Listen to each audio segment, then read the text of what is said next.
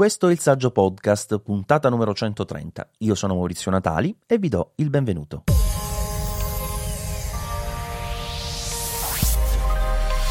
Prima di iniziare voglio dedicare qualche istante per ringraziare le due persone che hanno lasciato una recensione per questo podcast nell'ultima settimana. In particolare mi riferisco a Peter Zana che lascia 5 stelle e scrive sempre un piacere ascoltare il saggio podcast e poi anche Ice Power, credo si legga così, sempre 5 stelle, dice davvero eccellente e hanno anche eh, lasciato dei commenti molto molto gradevoli, più dettagliati che ora vabbè non vi leggo per non perdere tempo, ma insomma li ringrazio e ringrazio chi di voi farà lo stesso lasciando una recensione nella Up Podcast. Ma andiamo subito al dunque, perché oggi vorrei affrontare un discorso un attimino complesso per il quale non ho ancora le idee veramente chiare, ma magari ecco parlandone con voi qualcosa uscirà fuori. Ho iniziato a pensarci provando il Samsung Galaxy Tab S8 Ultra, per il quale cercherò di pubblicare anche una video recensione su YouTube quanto prima. Ma il discorso mi è ritornato oggi che ho visto la presentazione di un monitor di Samsung, lo Smart Monitor M8. Un prodotto che definirei vagamente ispirato all'iMac da 24 pollici, poi vedrete le immagini e capirete l'ironia. Perché diciamolo, il design è essenzialmente quello, anche i colori sono gli stessi. Però Samsung ovviamente ci ha messo del suo per reinterpretare il progetto in modo, diciamo, più interessante, se vogliamo. Perché per dire, intanto è uno schermo da 32 pollici e per fortuna perché insomma questi 27 pollici soprattutto per l'uso in ambito multimediale secondo me iniziano ad essere un po' stretti. Per non parlare del settore professionale dove veramente con un solo schermo da 27 pollici fai praticamente nulla. Come minimo devi averne un paio poi ci sono le casse, c'è il microfono, c'è la porta USB-C con la possibilità quindi anche di ricaricare il dispositivo che si connette, ma c'è anche una webcam. E visto che le cornici del display di Samsung sono veramente sottilissime, perché sembra che questa cosa piaccia molto al pubblico, a me non tanto, continuo a ribadirlo all'infinito, ma questa esagerazione sulle cornici sottili non fa altro che rendere i dispositivi un po' più miseri e al tempo stesso fa eh, meno risaltare il contenuto, fa solo un effetto più futuristico, quello sì, ma poi quando si usa secondo me non c'è nessun vantaggio. Ma dicevo cornici sottili e quindi la webcam non ci sta è all'esterno, è in alto, comunque da quel che ho capito si stacca, è anche simpatica dal punto di vista del design, perché a sua volta ricorda la vecchia Apple iSight, che credo sia l'unica webcam bella mai realizzata su questo pianeta, e quindi comunque riesce in qualche modo a completare il quadro in modo davvero ottimo. Soprattutto perché, come i precedenti smart monitor, abbiamo all'interno anche Tizen, il sistema operativo dei TV di Samsung, il che significa che con il telecomando in dotazione possiamo gestire e installare moltissime applicazioni, tra l'altro Tizen credo sia il più popoloso in termini di app utili, lasciate stare magari Android TV eccetera dove si può installare spesso con Aptoid praticamente ogni cosa, però come app utili per televisore credo che non ce ne siano di meglio uh, di sistemi rispetto a Tizen. Quindi questo significa streaming di ogni tipo e da ogni sorgente, ma non solo perché si trovano anche tante altre app interessanti, per dire c'è Steam Link che ti consente di giocare in remoto dal PC che magari hai in un'altra stanza, insomma.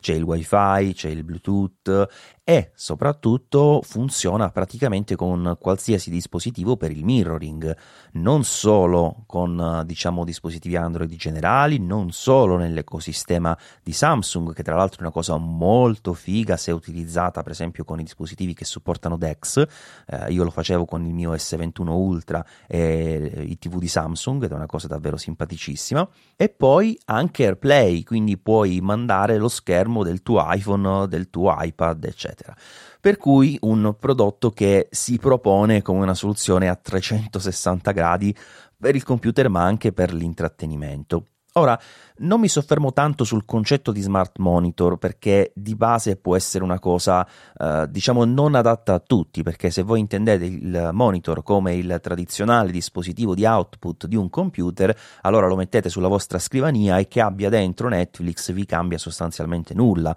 tranne magari per il fatto di ridurre i consumi per vedere solo Netflix senza passare dal browser di un computer acceso, ma per il resto, insomma, in termini di efficacia non c'è nessuna differenza. Tra le altre cose, basta mettere una Fire Stick uh, sulla porta HDMI di un qualsiasi monitor e boom, diventa uno smart monitor se vogliamo. Certo, poi questo dovrebbe avere anche le casse per funzionare in maniera decente in qualità di smart monitor, ma di base ci siamo capiti, il succo è che non è quello secondo me il grande cambiamento. Ma questo settore in realtà secondo me ha senso di essere tenuto d'occhio perché eh, Samsung non è la prima volta che realizza dispositivi del genere, secondo me stanno anche prendendo un po' piede in un modo intelligente, perché dicevo magari sulla tua scrivania di lavoro l'utilità può essere relativa, ma in un ambiente domestico, per dire, un monitor di questo tipo uh, in un ambiente living può essere piuttosto versatile perché uh, qualcuno ci fa girare il video di YouTube, uh, qualcun altro passa con il suo smartphone e mm, duplica lo schermo per vedere qualcosa meglio, qualcun altro, come dicevo, può giocare in remoto in un'altra stanza al, al, computer tramite Steam Link, cioè, ci sono tantissime possibilità. Poi quante ne userete personalmente dipende da caso a caso, ma questo è normale, come tutti i prodotti smart fanno, ti danno mille funzioni, ne userai 10, ma ovviamente già quelle 10 poi sono il tuo valore personale, ciò che rende il prodotto utile e interessante per te. Ho lasciato per ultimo l'aspetto che meno mi piace di questo nuovo prodotto. È chiaro che in realtà poi dal vivo potresti notare tante altre cose, iniziare dalla qualità costruttiva. Non so se ricordate con il monitor Huawei che ho recensito da poco, il MateView. Trovate uh, il link in, um, nelle note di questa puntata se volete vedere la mia recensione. Uh, sono rimasto deluso perché dalle immagini pensavo fosse un monitor bello, robusto, poi alla fine è tutta plastica. Magari sarà così anche in questo caso. Dobbiamo vederlo, magari la webcam sarà pietosa, magari le casse non serviranno a niente, insomma tante cose che ovviamente puoi capire solo utilizzandolo, però se pensiamo al monitor in qualità di monitor, allora un elemento fondamentale è il pannello e qui abbiamo sì un 32 pollici dove io dico grazie, grazie, grazie. La risoluzione è Ultra HD che non saranno 5K, 6K, 8K, ma è comunque alla fine ancora attuale e soprattutto molto pratica da pilotare con qualsiasi sorgente. E poi però il pannello è un VA Ora non è che siano male in senso assoluto, per carità, eh, però rispetto agli IPS, se si tratta di corrispondenza colore, insomma di resa generale, secondo me sono un po' inferiori. Difatti, spesso sono proprio inseriti nei modelli di fascia più economica dei produttori che fanno anche gli IPS, come per dire LG. Ma eh, il problema è che appunto stiamo parlando di un monitor dove nel momento in cui elenchi le funzioni dici oh bello bello bello bello bello, poi arrivi alla fine e dici ok ma il pannello com'è? E, insomma è discreto, non sarà male per carità, discreto, probabilmente come i precedenti uh, Samsung Smart Monitor M7 o M5, insomma, sarà più o meno quello. Ora, uno può fare tutte le critiche che desidera a Samsung per, non so, appunto il pannello VA, uh, perché ha copiato, se vogliamo usare questo termine, o se vogliamo dire si è lasciata ispirare da Apple con il suo iMac, uh, oppure perché costa, non so se l'ho detto, 799 euro, però è un uh, display che ha effettivamente tante funzionalità smart interessanti, non tanto da ufficio, ma più ecco, in un ambiente domestico, familiare, e che eh, supera anche alcuni limiti di quelli che sono i prodotti Apple. Esempio, il 32 pollici a 800 euro in casa Apple non esiste. Certo, Apple ti fa un 32 pollici che è completamente su un altro piano per ogni aspetto,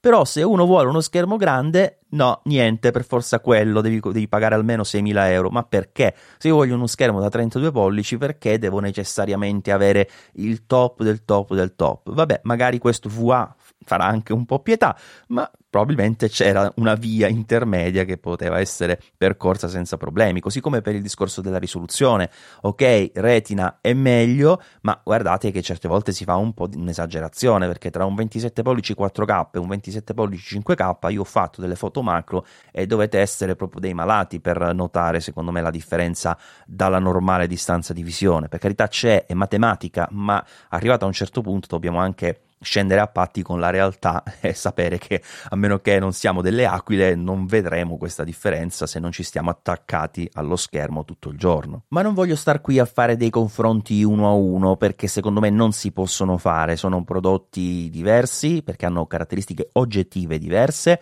e perché secondo me nascono anche da filosofie differenti. Ma è proprio nella filosofia che vorrei un attimo concentrarmi, perché ok, puoi dire tutto quello che vuoi a favore di Apple, della qualità dei suoi prodotti, perché non scende a mezzi termini, perché solo metallo di qualità, perché solo design eh, eccellente, perché solo eccetera, eccetera, eccetera, eccetera. E va bene, cioè sono il primo a dirvelo, se voi prendete eh, lo studio display che sto provando tra l'altro in questi giorni, si vede che è un prodotto proprio di un'altra qualità, di un altro livello rispetto a tanti altri monitor che mi capita di provare, che hanno anche costi elevati, per carità. Quindi non c'è dubbio, i meriti di Apple sono quelli, li sappiamo tutti e non c'è bisogno neanche di ribadirli. Ma poi vedi questo schermo, tra l'altro fatto da Samsung, non da Apple, che supporta AirPlay, che ha tutta una serie di funzionalità, con tutto che all'interno eh, sicuramente non avrà una componente hardware potente come la 13 che si trova nello studio display, mentre dall'altra parte Apple ti propone uno schermo che ha le potenzialità per fare questo e molto di più e non fa niente. Niente, cioè neanche solo AirPlay ma dico anche quello che era proprio il minimo essenziale, dico che ci vuole a far funzionare il Play solo, solo, per i tuoi prodotti tra l'altro, quindi non è che stai facendo un favore a qualcun altro, lo fai a te e ai tuoi utenti, rendi più smart effettivamente il tuo monitor, perché può esserlo, perché ha all'interno un chip che si chiama A13 che ricordo è superiore alla Apple TV più potente che Apple produce e vende oggi, che ha la 12. Quindi effettivamente questo monitor non solo sarebbe in grado di far funzionare AirPlay, ma sarebbe in grado tranquillamente di eseguire tutte le applicazioni che stanno sullo store che puoi installare sulla Apple TV con A12 perché questo è di un livello ancora superiore. Tra l'altro ha 64 GB di storage interno per cui anche superiore ai 32 che sono di base nella Apple TV. E allora non so, magari ci spiegheranno perché di questa limitazione se qualcuno mai lo dovesse chiedere ma di base a me sembra una fastidiosa limitazione, ripeto, anche se potrebbe fare molto di più, sarebbe bastato AirPlay, quantomeno per dire a me che sono all'interno di questo ecosistema posso sfruttarlo anche per un'altra funzione utile con i miei dispositivi Apple. Insomma, questa cosa a me ha dato veramente fastidio. Poi non so, magari arriverà con un aggiornamento firmware e allora saremo tutti qui a dire per fortuna e a ringraziare Apple per questo miracoloso upgrade. Ora, io trovo un parallelismo davvero forte con un altro prodotto che sto provando in questi giorni, ovvero il Samsung Galaxy Tab S8 Ultra. Un tablet mostruoso da 14,6 pollici con uno schermo Super AMOLED fantastico, 120 Hz, HDR, eccetera, eccetera. Non è luminosissimo, ma insomma per quello che si usa al chiuso si vede assolutamente super super bene potente quanto basta, perché comunque ha uno Snapdragon 8, che ovviamente qui è stato leggermente limitato perché è sottilissimo il tablet e quindi per limitare il surriscaldamento, ma queste sono cose che fa anche Apple nei suoi dispositivi, perché non si chiama in realtà eh, limitazione, ma più ottimizzazione. Ha un'espansione con micro SD, utilissima, ovviamente fotocamere, eccetera, eccetera. Costa caro, per carità, costa caro, ma per dire ha la penna inclusa quindi un prodotto che se lo vuoi utilizzare nel suo uh, insieme, diciamo, ti trovi già nella confezione di base e se lo compravi nei primi giorni come ho fatto io ti davano anche la keyboard con il trackpad. Ora purtroppo a me questa keyboard con il trackpad ancora non è arrivata perché poi la deve spedire Samsung in separata sede insomma.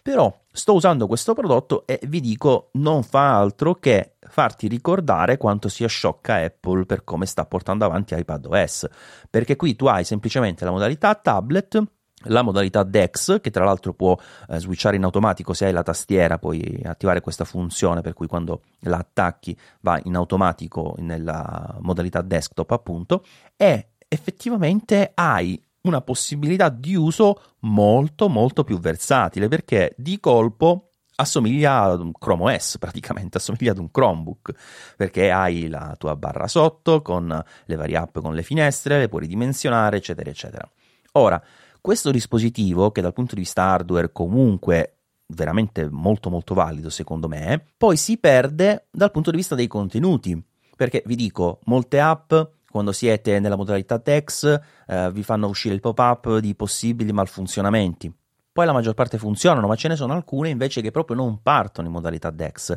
Per dire mi è capitato con One Password, ma che fastidio. La gestione delle finestre, per carità, utilissima, ma non è ancora ben ottimizzata, anche solo nel ridimensionamento ti accorgi che dà fastidio perché eh, ridimensioni solo il rettangolo vuoto e poi arriva dopo eh, la, la schermata con il contenuto, anche lo snap delle finestre non c'è, c'è soltanto la possibilità di lanciarle a sinistra e a destra, eccetera, ma non puoi agganciarle quando la avvicini una all'altra eh, non sono riuscito a impostare lo scroll del mouse nella direzione naturale, ma devo andare in giù per andare giù, che eh, ovviamente adesso non ci sono più abituato perché è anni che non lo uso in questo modo un mouse. Eh, ci sono delle imperfezioni anche, che ne so, in Chrome quando scorri proprio con la rotellina perché eh, lui allunga il contenuto della pagina come fosse appunto con il dito per creare l'effetto molla, ma con la rotellina vai molto più giù e quindi si stiracchia fino a metà schermo, è assolutamente bizzarro. Poi ci sono alcune app assolutamente limitate, per dire con Dropbox Paper non riesco a formattare il testo,